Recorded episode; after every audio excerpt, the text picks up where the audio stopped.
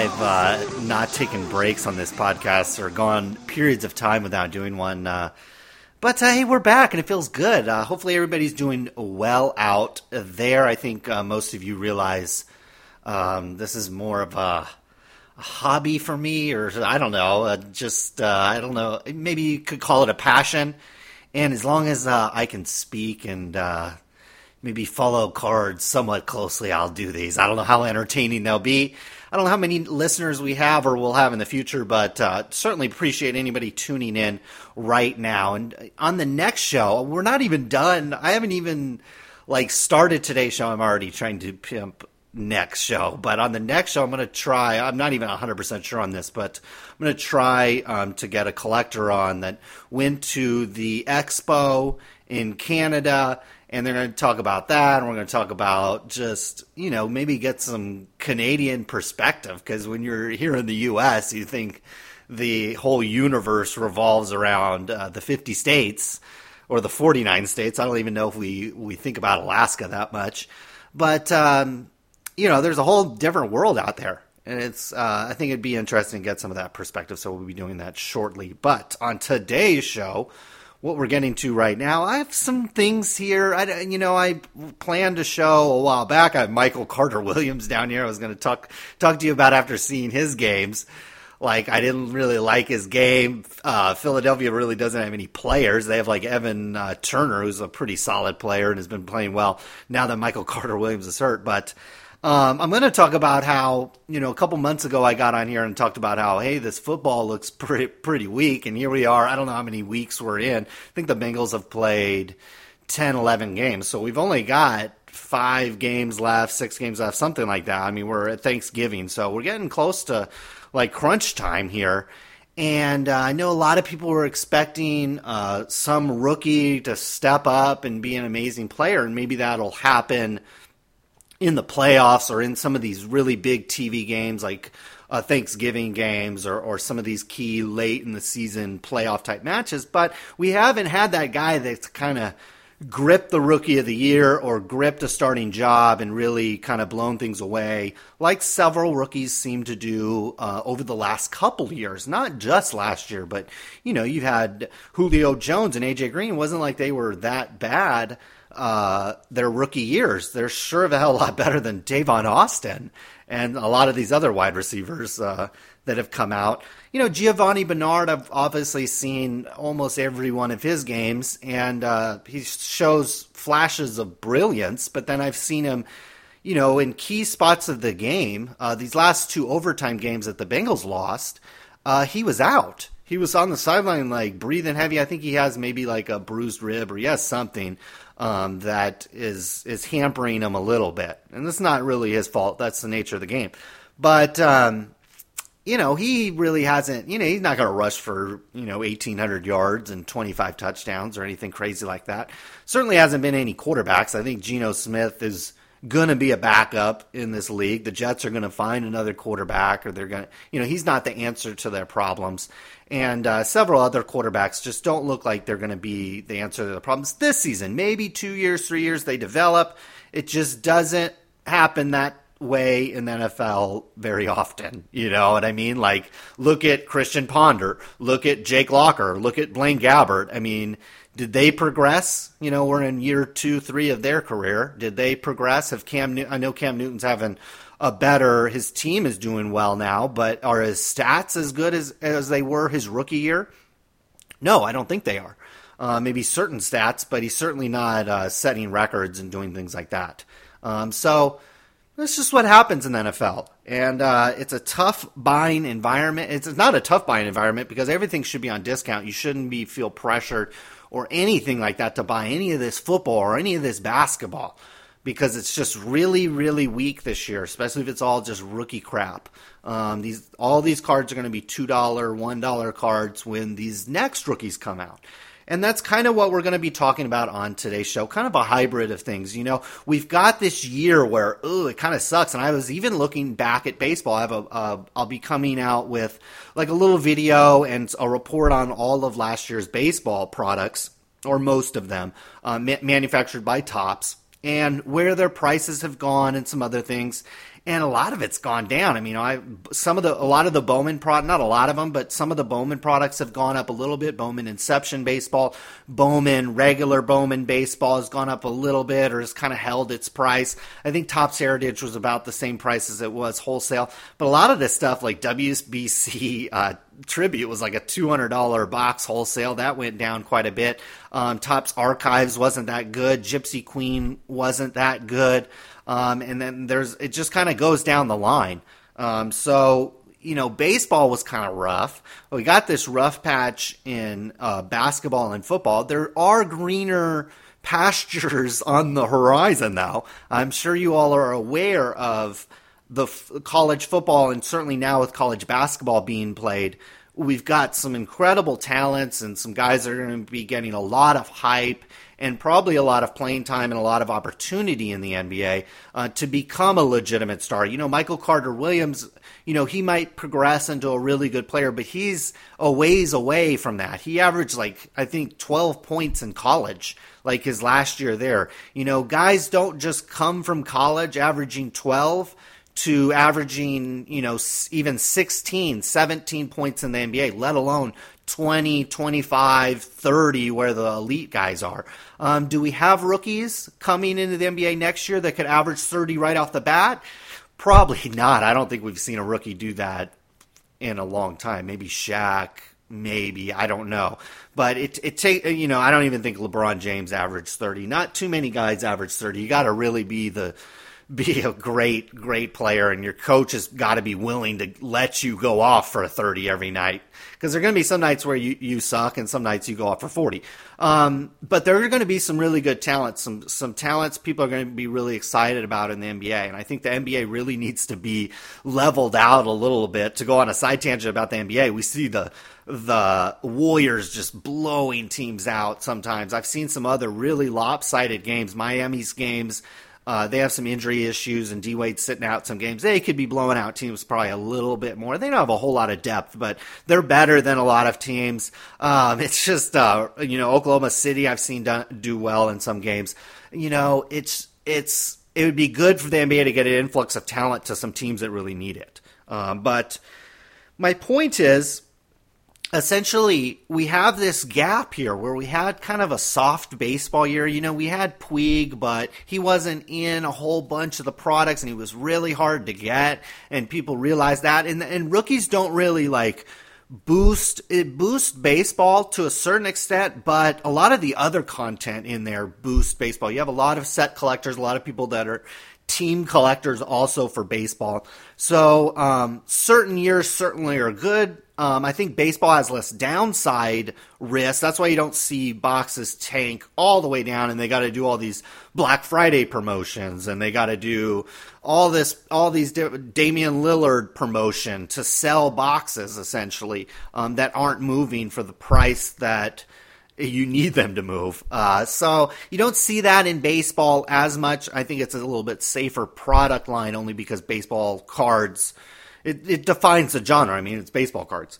Um, but we've had a rough patch here. We've had a rough, rough stretch. Football, I don't think, is getting any better. Sure, a rookie might pop off in the playoffs or pop off in the Super Bowl, but might be a little too late. I mean, you're not going to be able to just maybe you're going to be able to rush out boxes, but the wholesalers adjust their prices on this stuff too. That's where you're kind of handcuffed unless you have this stuff all stockpiled in your cabinet or in your store in your warehouse.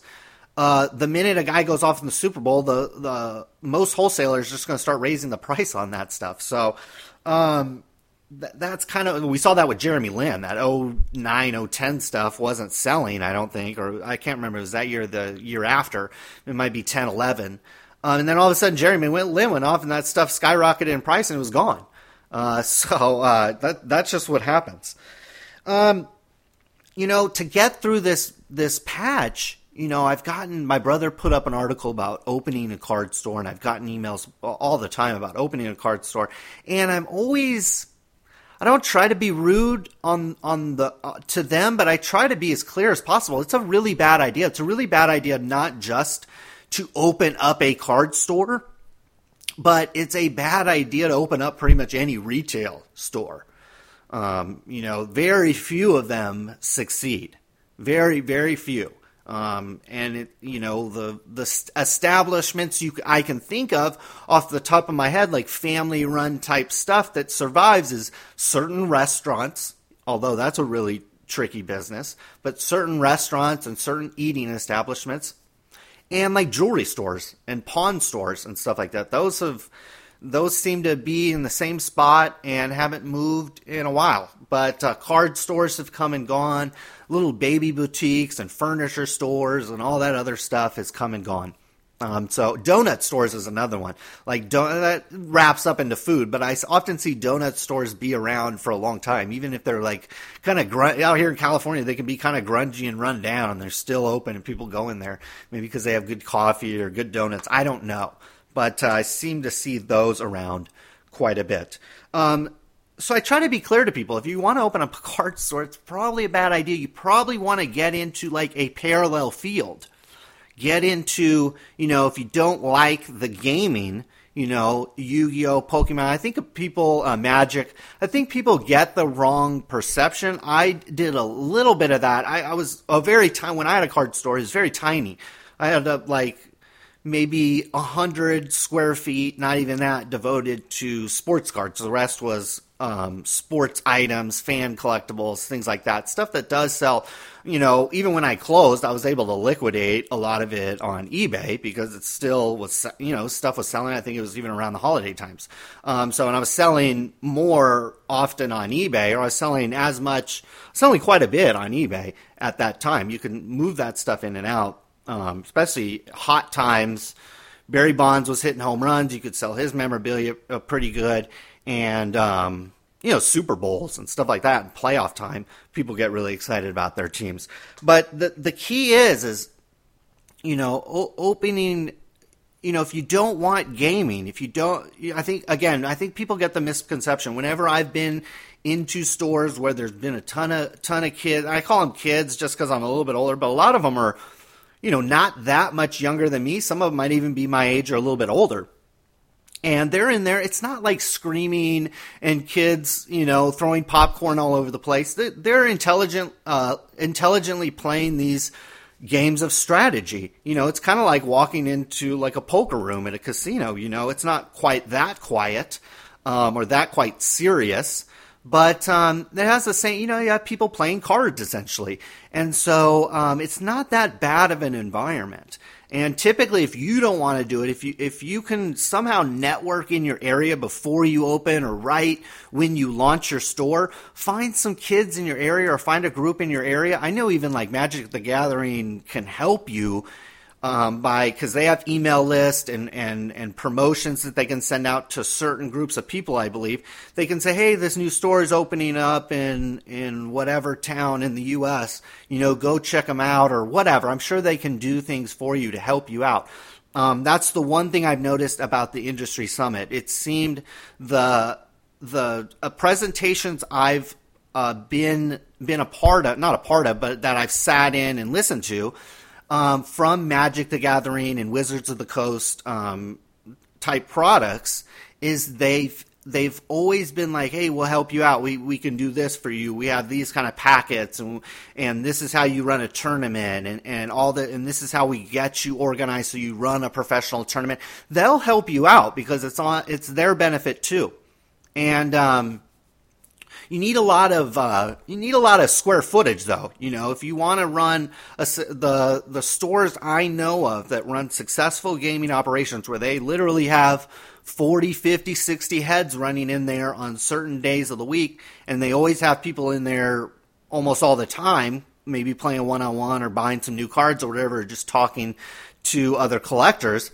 They have pretty big stores and they have you know eight nine ten or more tables sitting out pretty long kind of picnic style tables sitting out um, where kids are playing gaming and things like that. So i would that's risky because any kind of anytime you're getting into the thousand two thousand three thousand square foot type retail place it's it's expensive no matter where it is whether it's in middle america or in you know orange county or whatever you know, it's going to be expensive. So you, you're going to want to know what you're doing.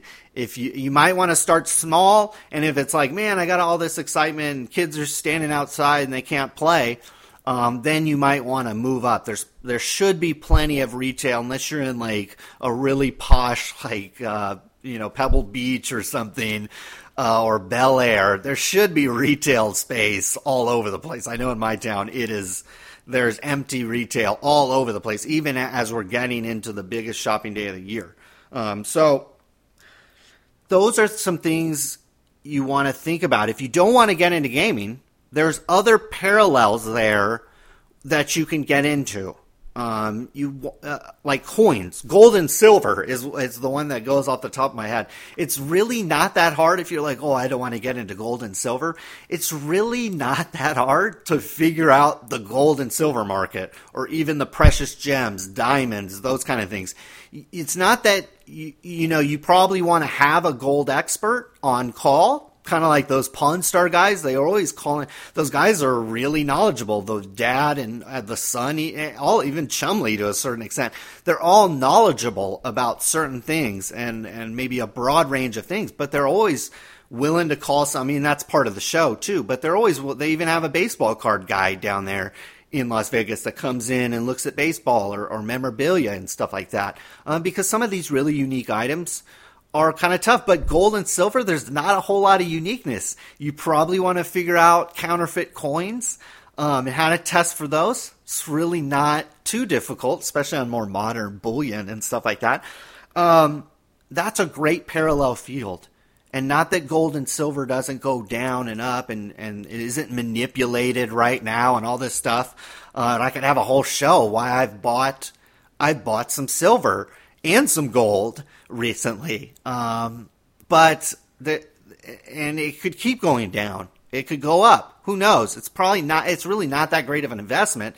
It's not.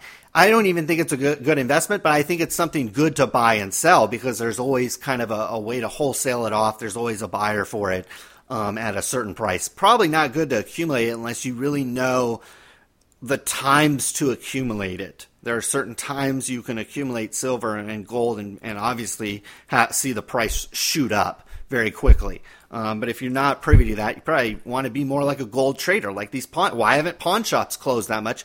Because the, they have a whole loan system and stuff like that. And if you open up a card shop, you'll realize, man, there's a lot of credit. There's a lot of loaning. You don't want to do it with certainly every customer or even your even customers that come in a lot, but you'll realize there are some very, very good customers you have that, hey, if you stretch them $50 here and there, it's not that big of a deal. Um, but you want to know what kind of job they have. You want to be very, you know, you want to have talked hours with this person before you send anybody credit, uh, especially credit. You don't want to ever go too deep with them because uh, you want to cut them off. You know, you're like a bartender. You're like a, a, a casino. Casinos don't cut you off, but a, a, good bartender will cut you off. If if uh, you're sending credit to a customer, cut them off after a certain point. That's really a good good thing to do uh, in the long run. They'll respect that when they sit back later and think, "Man, I'm glad he he kept me under 300 or kept me from doing a whole nother case." Um, so you know, I, I hope I've expl- I hope you've got my point over the last maybe five ten minutes here. Is you wanted if you want to open up a card store, you can't just open up a card store unless it's like hundred square foot, hundred fifty square foot at like a dollar, maybe two dollars a square foot. But you got to realize, you know, I could have a whole nother show talking about the ancillary expenses that go along with running a business. You have all these other you you put them on paper and you think you have it all planned out and just times it by two because there's all these other things you have losses you have you know you have to donate to something and and all this other stuff and you got to do this and you got to do this and you got to do this um, you don't have to do it um, in certain environments, but you and you want to try to avoid all that stuff. But it always sneaks up on you every month, or or you'll have a big month where you have a big expense, or a window broken, something. I mean, stuff happens. You know, you have a you have a guy lean on your cases. I've been in a I've worked in a card shop where a guy come in lean on the cases. I wasn't there, but the whole thing shatters and and it's you know it's it's a hundred two hundred bucks to replace the glass on that stuff and if you're running at such a th- razor thin margin uh, on this sports card product. Uh, as we've seen, Topps baseball barely went up. If you bought it at wholesale and tried to sell it online or anywhere, you probably weren't going to make much of a profit because guys could have gone to uh, looked online and seen it selling for a much lower price. They weren't going to buy it in your store for the full price. So it's a tough market. Baseball cards are tough. The margins are razor thin, razor razor thin. That's why gaming's a little bit better because you don't have those rich owners that run the NFL and run the MLB and run the the sports leagues, those guys are rich for a reason. They can spend 500 million dollars on a football team and it's not even what they do. Like these the guy that just bought the Sacramento Kings. You know, I mean, I know most people say, "Oh, Shaq's an owner of the Kings," and some of these other the sleep train guys, an owner of the Kings. They're not. They don't have any money. They have money. Shaq has money, and the sleep train guy has money. But compared to the guy that actually owned, like I can't even pronounce his name. It looks like a really good guy. I'm glad that he kept the team in Sacramento. Looks like a really cool guy. He's going to probably do a lot for the team. I think. Um, he's the one that's strapped up and can just blow a couple hundred million dollars on a basketball team.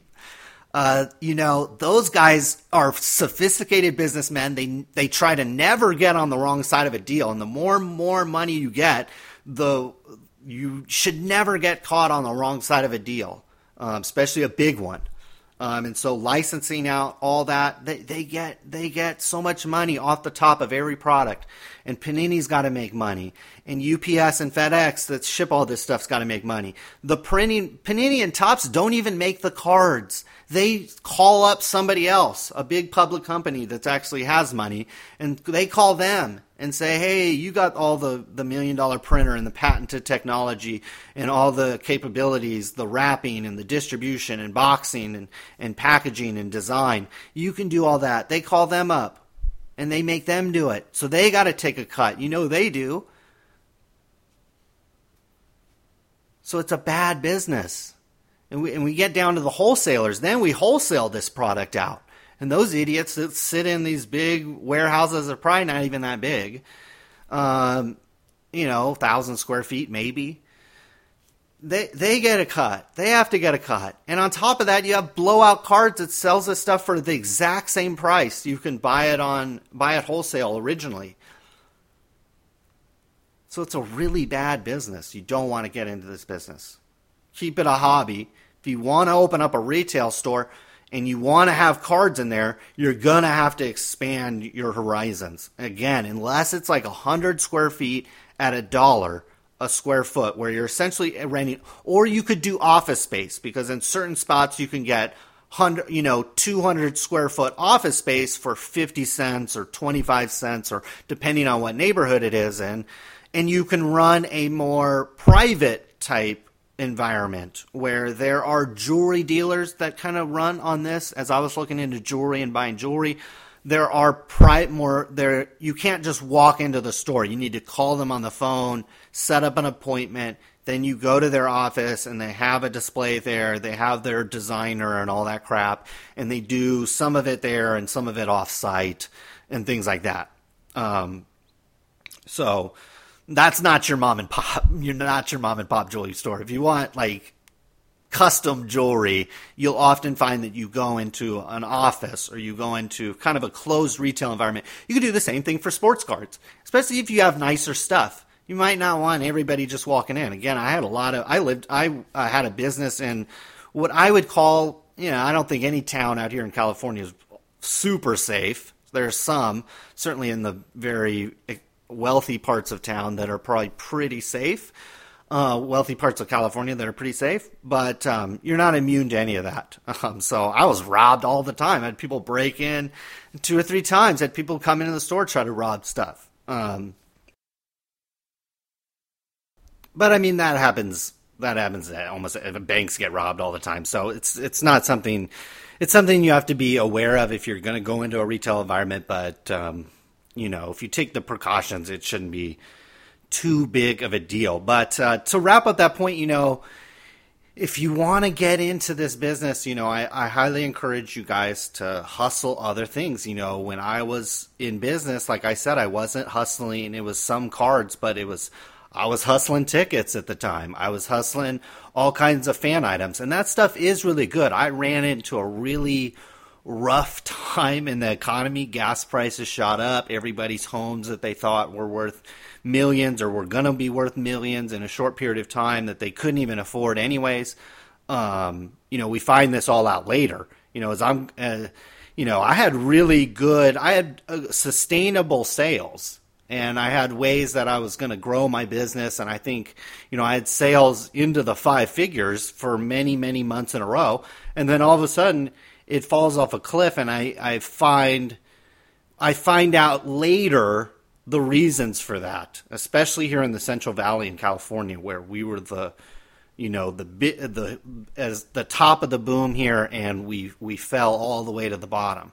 Um, so there were a lot of people that you know shouldn't have been should have been getting loans to buy homes and they had flexible interest rates you know it's a whole long there's some good books out there actually that explain the whole thing so I don't feel too I don't feel too bad. I feel like okay, in a more normal environment, um, you certainly can can sustain sales for for a decent enough time and have good days like around holidays or, or Super Bowls or when football starts and stuff like that um, that you can do well. But you're working really hard you're do you're you're really hustling you're you're out there you know trying to find the next deal you sell through some product that did well you can't reorder it or it's a, a different price and so you got to move on. So it's not a not an easy not an easy game and i think my point here is just um, there's a lot of entrepreneurs in, in the sports card business because there's not a lot of if you look at the landscape, you're like, oh, I don't see a lot of top people, or I don't see people dominating the market like you do in other fields, like in the pet industry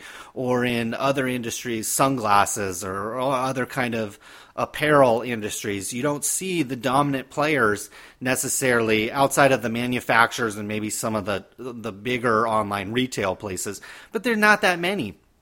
And it's not like they they weren't they had they, it's not like they've been huge for a long period of time outside of you know Topps really. Um, and we've seen manufacturers go up and down upper deck and and plenty go out of business pacific and donruss and and uh, score and all these other ones and leaf even um, have all kind of gone up and down. So it's it's not obviously if those guys aren't aren't making that much money and kind of going in and out of business you sure as hell believe that just a sports card store is a really really risky business. But you know, if you're willing to make it work, again, it's it's a lot of hard work. You're going to want to sell online. I would encourage what I would encourage you to do is get to some sustainable online sales. Get to where you do 12 months or 24 months of consistent sales where it's like, okay, over the course of 12 months, I average these amount of sales, this amount of profit, so I can take a portion of that and put it into a business and still eat just in case this business eats eats some money for a couple months or even a year. Um, you still have some income on the side. That would be ideal. Um, not ideal. Ideally, you'd want you know a couple million dollars and be retired on a beach. But if you need to work, um, have some online sales. And I've talked about this on the show. Don't be on the show before. Like, don't be scared to get in those kind of boring businesses those sports card supply businesses where you're not gonna you're not gonna drive an S500 Mercedes just selling sports card supplies.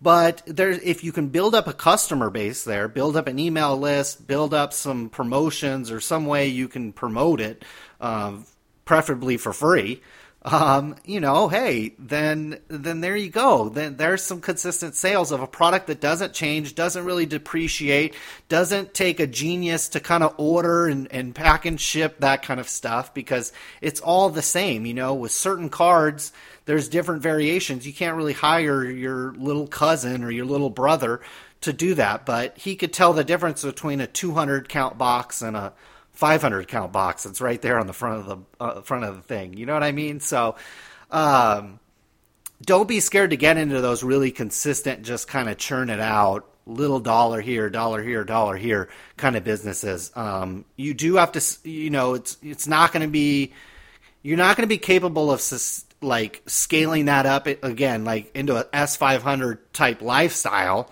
or a Tesla automobile that might catch on fire uh, if you run over like a trailer hitch. But you might not be able to get to that kind of lifestyle. But it's good, consistent income. It brings in customers. If they're buying supplies, they'll probably check out some of the other stuff that you have and maybe combo up some orders. So it's a really good cross sale. And the other way around, if you have guys buying cards from you, they'll certainly maybe buy a pack of soft sleeves or, or top loader, maybe to top you know top off an order and stuff like that. So you know, there's lots of lots of things you can sell. The sports licensed memorabilia and collectibles is huge. And there's even stuff like keychains, like uh, you know, like just like sports card supplies don't really depreciate, don't really change in value that much.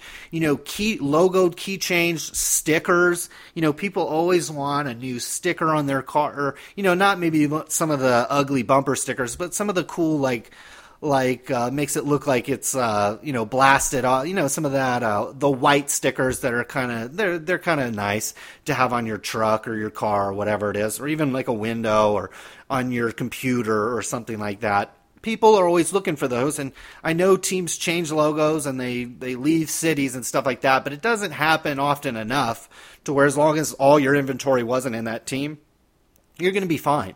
And those are steady little sellers. I remember selling tons of stickers on on eBay, like just tons of stickers, and you can just throw them in an envelope and boom, fifty cents. Um, usually, what I did is just uh, added the cost of shipping into the sticker. The stickers cost you anywhere from a dollar. The really small stickers under a dollar.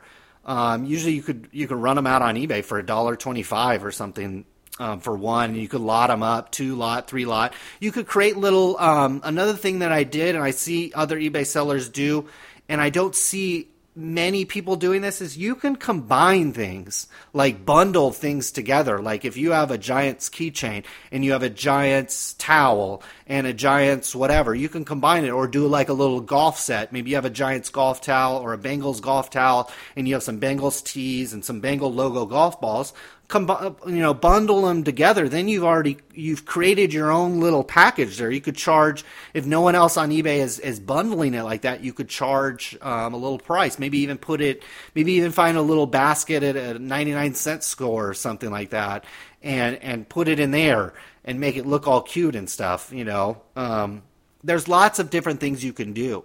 There's even uh, like on the home i even see guys do um, you know they'll get the little little uh, you know Celtics charm or whatever, and they'll weave a little green and black little uh, lanyard thing so you can wear it or put it in your pocket or whatever. You know, there's lots of different things you can do. You want to get creative you know, hunt around on eBay, see other people that might be trying these kind of things, see how you can package it up maybe a little bit differently, add your own little twist to it, and then you can add a little markup there. That's where you could add a little, you know, instead of just selling one item, one sticker for a dollar or whatever, sell the sticker and something else and something else, and then you can add a little markup and put it put a little bow on it and charge, you know, a dollar for that too there's lots of different things you can do and you want to get creative. Again it, that all takes time it takes effort it's a lot of work. You know take it from somebody that has gone through all that. I did that from you know i was in college from uh, you know 2000 all the way uh, to when i opened my shop and stuff and closed it. You know i was doing all this online stuff and doing stuff like that all the time. It's you know it's a constant it's a constant grind. So if you if you're hearing from somebody that says it's probably not worth it, there are def certainly better ways, you know, to make money. I got lucky because I saw the stock market crash to like essentially zero, and I saw interest rates go to negative, which is something that is like beyond thought, kind of, especially when you when I was studying business too, right before that and finance you know, the thought of interest rates going to negative was like really weird, and like that's something you didn't even really talk about in class. Um, but you know, and I, now the stock market's like all time high, and it's it's shot up like a straight arrow since then. So, and you know, I haven't done. You know, all you need to do is have an E Trade account or a Schwab account and put some money in there, and you, at the time I invested, you didn't have to be very intelligent. You didn't have to know what you were doing. It was all so low and so oversold, and everybody was so scared that uh, you know it's gone up 100, 200, 300 percent. You know, if you don't have investments that you bought in 08, 09 that haven't gone up a thousand percent, then you probably bought the wrong stuff. Um, so there's easier ways to make money, is what I'm trying to say. But if you want to, um, you know, I don't regret part of uh, uh, what I always tell people, especially friends of mine that want business advice or, or thinking about doing this, thinking about doing this, thinking about doing this. I always tell them, don't be scared to get into it and fail. Now, financially, you want to cut yourself off at some point which basically what I did with my store. I saw gas prices rising. I literally saw I had two years where I never had a zero day. I never had a day where I didn't sell at least one thing, and it was often several. You know, even two, three hundred dollars was a low, low day. You know, usually it was four, five, six hundred dollars, sometimes a thousand dollars on the weekends or towards paydays, and then all of a sudden it went off like a cliff. And I had months where I didn't even sell, you know, four or five hundred dollars worth of stuff in the in the store, and oftentimes it was just kind of petty, like like uh, people coming in and buying something just for the heck of it, not because they really had the money. Um, so, you know, you really, um, you really want to be careful. Stuff like that can happen, and if you're in these kind of business environments, it's it's really rough. I gotta say, it's really rough. Um, but you got to cut yourself off. I said, "Wow, I can't do this." I can't keep going like this because if it keeps going for another, it would have kept going for another year or two. And some people held on, and you know you're going to get mountains of debt if you if you tried to hold on from 08, 09, unless you sold like gas or something like that. There's some businesses certainly um, that held on, gold and silver. Certain restaurants that had quality food. I think with the the invention of Yelp or the emergence of a site like Yelp, it certainly helped businesses out here in California. I noticed really good food places have gotten when I go into them, they're more and more crowded um, because they have amazing ratings on Yelp, and that's how a lot of people discover good food, at least out here in California. Anyways, last thing I want to talk about is this breakers.tv. When I wrote this down, they had just this guy that does Vaughn Live, I think saw people started using his site for this uh, for group breaking, and so now he he segmented you off. You got to now go to breakers.tv, and this was like a couple weeks ago when I first wrote this down. It had just happened, and it's the third time. You know, people might have started out on Blog TV or whatever that one was called, and now that one, that got bought by some company, and they're gone. And now you're going to Vaughn Live. You went to Vaughn Live, and he decided. I don't know his his motivation. I don't know if he's made it public or if he's talked about it openly. I don't know. I don't know the guy um, that runs the site or whatever. I think he he just these group breakers just kind of stumbled onto his site, and and now he's segmenting you off into breakers.tv, which is a good idea. I don't think that's a bad idea. Um, but what is going to happen? I think I don't know this for sure. I've never I've worked in the live streaming business uh, for like four months, but so I don't know this for a fact. But I've I've set up I, I don't know how many websites I have now, and I'm helping other people, and I don't know. It's it's a big number. I get Go GoDaddy renewal. You know when you get GoDaddy renewals like almost every, it, literally every week, almost seems like every day. That's uh, you probably gone a little too far, but uh, I could have maybe a show on that. Maybe I need to cut back.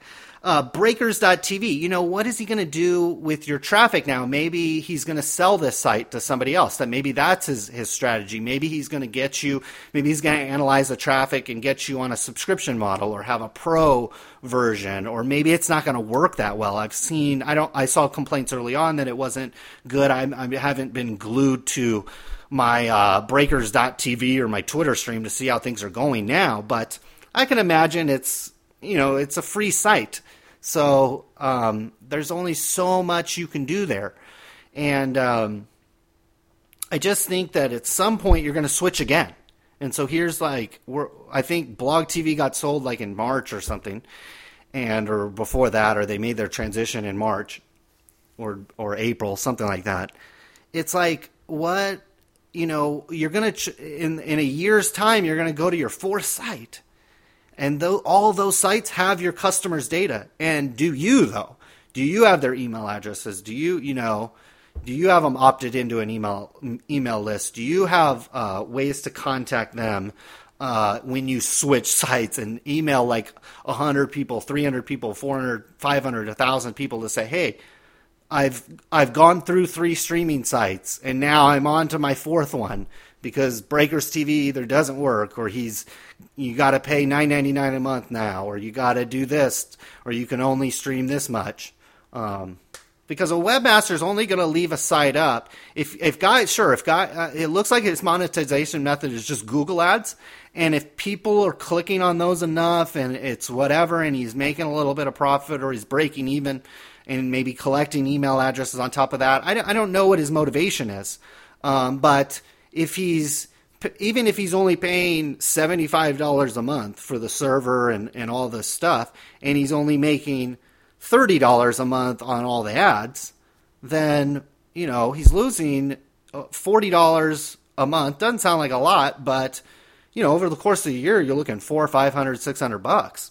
And that's like a whole month's rent, or that's like groceries for a whole month. Um, and so eventually, as a webmaster, you sit back. You might not do it right away. A lot of a lot of webmasters just let things roll, and if you lose money for a little while, you come back and revisit it later.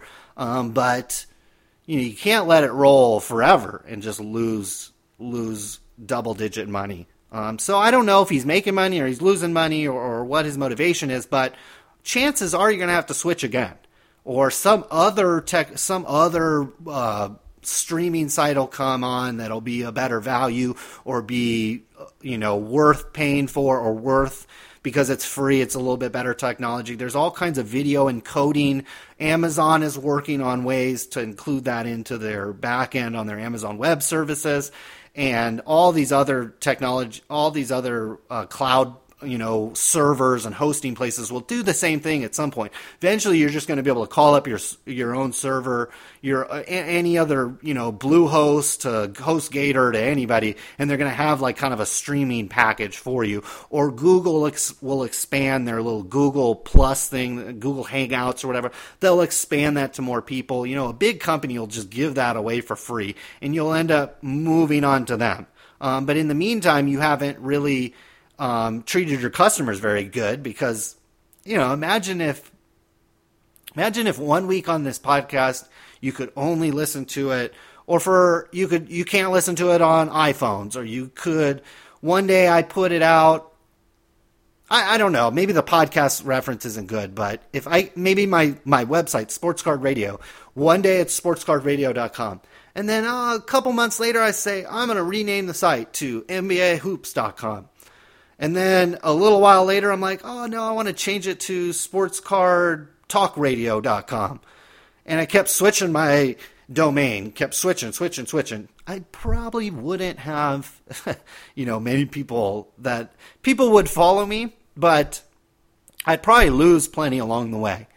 Uh, so that's my point there, is that find a find a reliable streaming site that you control, that you have full control over or that you pay a little bit per month and it's kind of uh you know they're they're taking that money investing in their own technologies and making the service better or they turn off ads or whatever it is or you know people are comfortable going to that site they're familiar with a ustream or something like that. You know pay a little bit of money. If you can't it should be a big red flag to you as consumers out there. If your group breaker can't afford a hundred bucks a month on a streaming service or 200 bucks or 300 bucks a month, they're not making they're not making any money. Like, you know, I, I, I know lots of webmasters. We talk, we communicate. I, I have a, a circle that I'll, I'll I trust and I talk to, and I communicate with.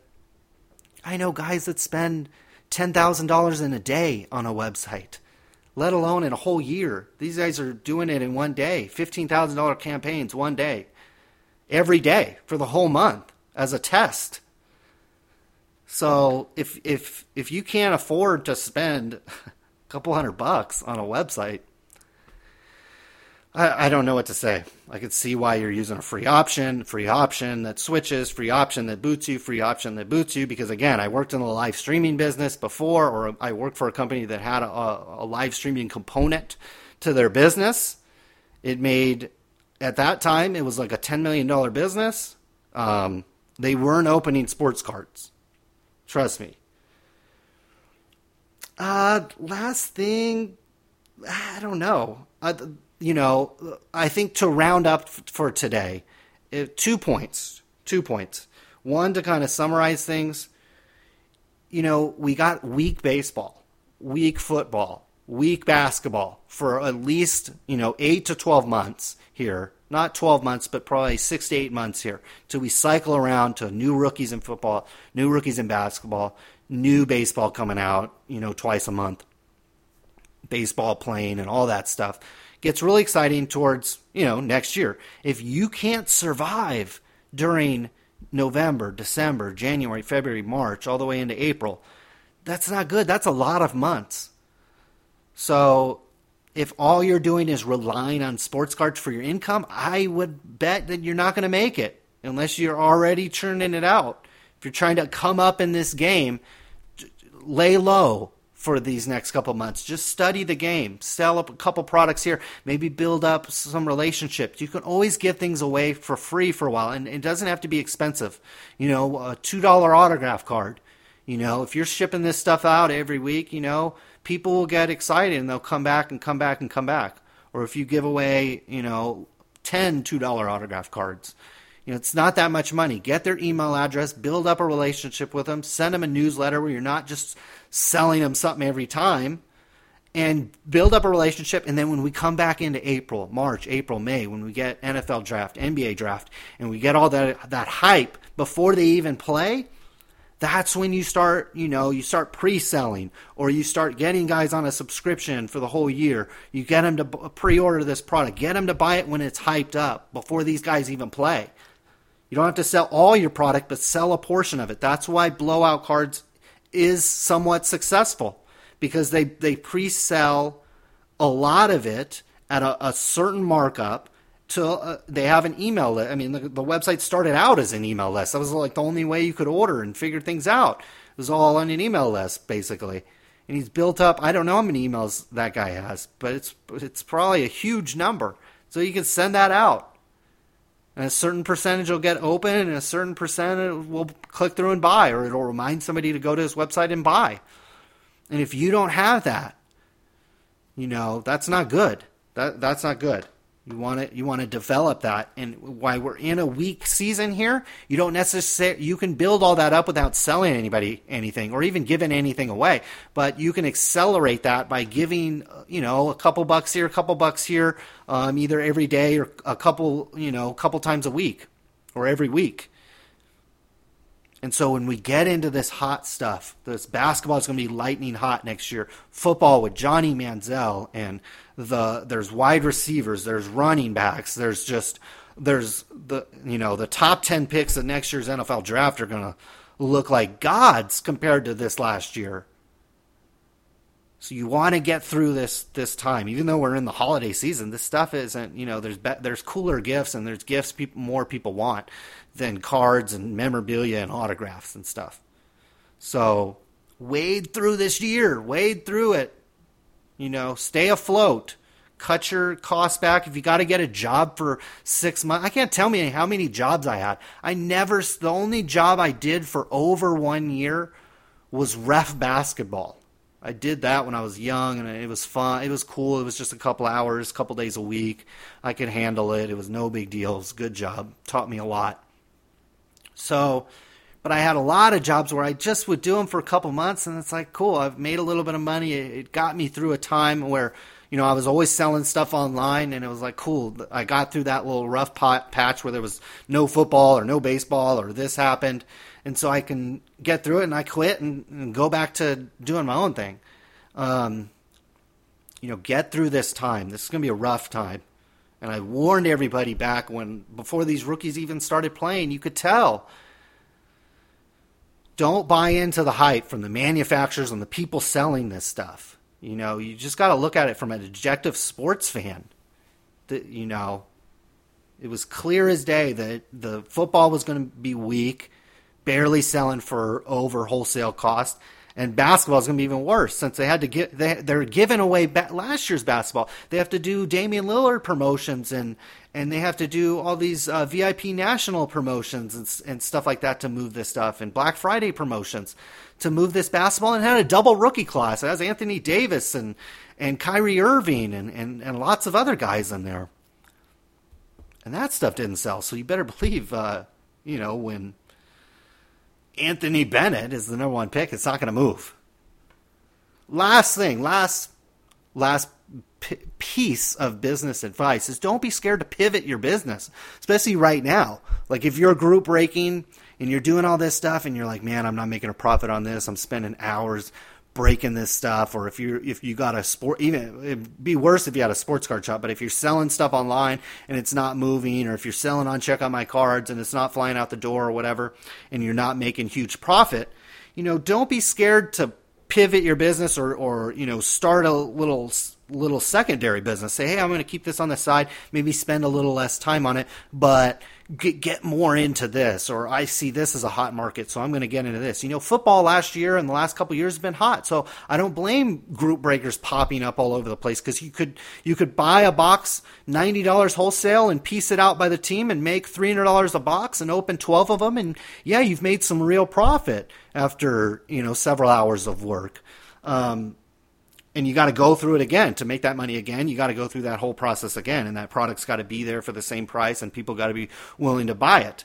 Um, but now that we're into kind of a softer market, you know, we don't see a new group breaking website. You know, they're popping up, but it's not to the rate. Uh, you know, certainly as businesses start to, I wouldn't call it mature, but as they start to cycle maybe through their life cycle, um, you know, we see the entrance become a little bit less and the people staying in. I've even seen guys that were quote big and I shouldn't say anything about them and blah blah blah. They're gone. They're oh I'm selling all my cards or I, they haven't tweeted in in three months or their website's gone and there's nothing on it. You know if they had one. But anyways, don't be scared to pivot your business or you know a pivot is different than setting up something small and keeping it there. A pivot is a total change. That's basically what I did. I owned a store, did online, did all that, and then saw the economy crash and said, "This is this sucks. I don't want to be on. I don't want to." build this back up again and go through all this again. I'm going to pivot. I'm going to go to just the web, do websites, invest in the stock market, do stuff that is just where I have full control. I have a, a, big control over it, and it's not some boss paying me and all that. It's it's going to be me, um, and you know you want to. That was a big big pivot for me. It took me a year, a year, two years to really get that. You know, sometimes it takes a while. My bit, my best example to everybody, all my friends, um, from the ones that don't graduate college to the ones that do, everybody knows Netflix and everybody has some experience with Netflix. I remember when Reed Hastings, who owned, who I think founded the company, he's the CEO of the company. He got on a conference call one day when the stock's doing pretty good. This was years ago. Stock's doing good. Everybody's, you know, thinking, "Hey, Netflix, pretty cool, pretty cool." You know, he said on a conference call one time, "In a couple years, we're barely going to be doing any DVD through the mail. We're going to be doing it all streaming online." And boom, his stock just tanked and it, it went down for a while and got all the way down. And then finally, everybody realized a year or two ago that, oh man, that, that was actually really, really uh, profit type. Uh, like outlook he was exactly right now they get almost all their money from uh, live streaming and they're partnering with uh, i don't own any shares in netflix never have so i haven't benefited from this run up and run down either way um, but I, I found I find that example really good because here's a guy who had a great business. He was killing it, selling out, sending these DVDs out for nine ninety a month. They were killing it. They were making money. And then all of a sudden he said, "Oh, I, we're going to do live streaming now, and we're barely going to do any of these DVDs because that's where the market's going. The market hadn't gotten there yet, but he saw it before it happened, and that's what you need to do with this football. That's why I got on in the preseason and said this year's football is going to suck. I'm pretty sure I said this year's basketball is going to suck." So you got to pivot away from it then. Now you're getting, hopefully, you already have realized that and realize it's not going to sell for what last year's did or what 2011 did or even 2010 did. It sucks. But this is what happens in football all the time. I saw Reggie Bush come out in 2006, and then I remember there were some bad years in football. And I saw LeBron James in 03 and 04, and it basically like put me in business for the next 10 years. Not 10 years, but five or six years. I mean, that's how good that year was. That's why you want to be around. If you blow all your money now and blow it all through this product and get burnt out and say, ah, I, I can't make any money, well, you're going to miss next year, which should be really good. On paper right now, it's looking great. And if these guys come out and play a little bit, certainly in the NBA, football, it's a crapshoot. These guys could blow out their knee. They could get a concussion. They could get iced out by the coach. Or could, they could get drafted to the wrong team. They could play a tough schedule, whatever. Football's a crapshoot. But basketball, it's pretty much guaranteed. If you're drafted number one and you're a superstar in college, you're not Anthony Bennett or some of these other guys, or even Michael Carter Williams or Kentavious Caldwell Pope or the guy on uh, Orlando or whatever Victor Oladipo. These guys didn't average 20 in college. They weren't even capable of m- making 20 shots in college. They're not going to do it in the NBA. There's guys now in college that are capable of scoring 20 every night in college. So you better believe they they they'll average 15, 16, 17 points. They have the capability to average that. I don't know if they average if if you average 20 in college, it's not like you're going to come to the NBA and average 20. But if you can average 15, 16, 17 as a number one pick, you're going to be a superstar, like no doubt. At least that first year. Look at Tyreke Evans and what happened there. But um, you got to stay in business. Got to be willing to either put your business on hold or I wouldn't necessarily put it on hold. I would just try to maintain a presence in the community, even if it's not to what you were doing last year or what you were hoped to be doing. Just hang around and if the profit's not there, don't try to invent it or create it. That's what we. That's what what happened with those raffles. Is guys were trying to invent profit that wasn't there anymore. That's why you see that kind of crap go on. And that's how you you know. that's how bad things happen. That's why I get on here and pretty emphatically tell people not to do it. But we don't need to relive any bad memories for some people. One one a bad memory for me. That about wraps it up for today, folks. I hope you guys are all doing well. Thanks for hanging in for an hour here. And I hope I entertained you at portions. You know, this is not an Emmy winning production or a movie or a $20 million movie or even a video game. Um, so I hope for the hour we at least entertained you a little bit or provided some background noise to whatever you might be doing. We'll be back again. I have a collector that I want to bring on, and um, he's shown some interest to come on too, so that's good. And we'll uh, I'll coordinate that and come back here shortly. I am going out of town, so there might be another gap, but you guys you guys know the deal here. Uh, most of you guys know the deal. If there's not a show for a month or two, um, it's usually either one I'm traveling, two I'm not feeling well. That was kind of the.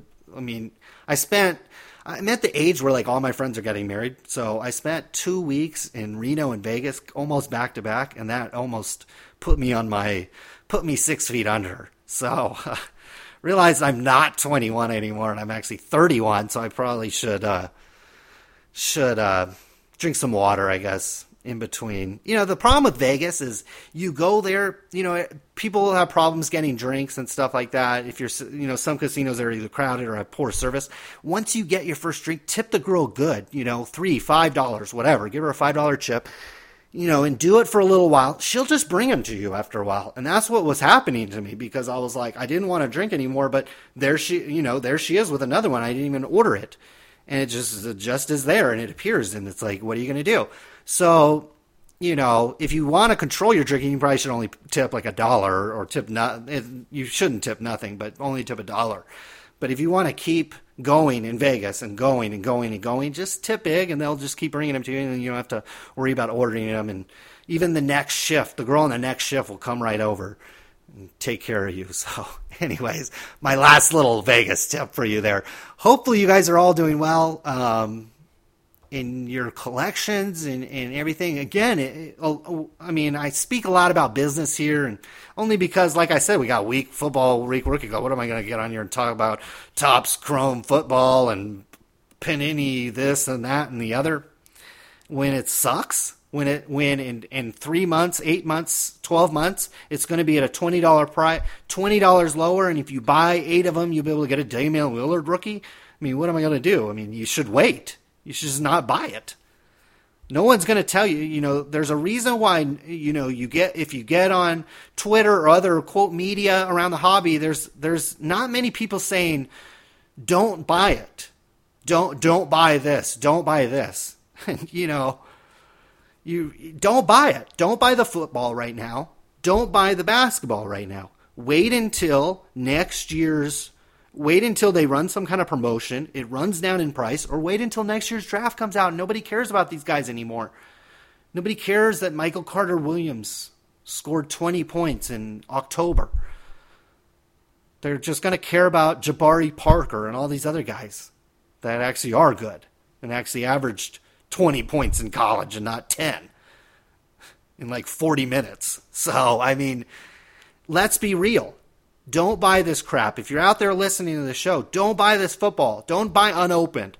I'm not telling you not to buy. If you like Geno Smith, if you like Bernard, and you like some of these rookies, and you believe in them, go ahead. I'm not going to tell you not to buy them online or buy them from your friends or buy them from the store, but don't buy an unopened box. It's going to go down in price, or they're going to run some kind of pack promotion for it, or it's going to run down.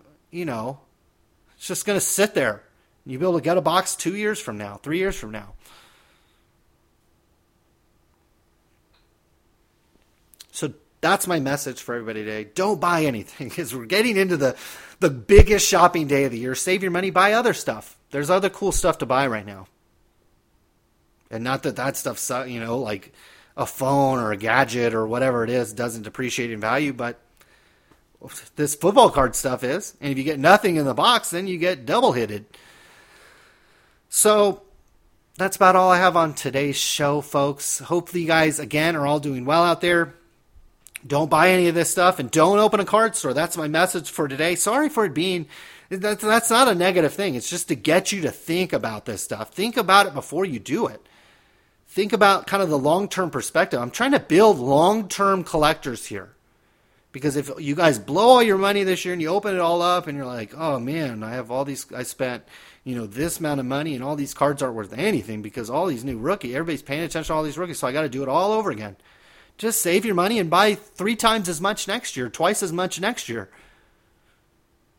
You pay a little bit more. The stuff isn't going to come out at wholesale prices, but maybe you should pre order a little bit. Buy it when it, you know, right when it first comes out if you think it's going to be hot. But right now, don't buy it especially when it first comes out, because this stuff sucks. And uh, not that the games suck. NFL's been great. NBA's been wonderful. Can't. I mean, that's another reason why we haven't had a podcast. The NBA is just addicting every night. Um, so that about wraps it up. Thanks again for everybody tuning in. We'll be back shortly. We are out of here.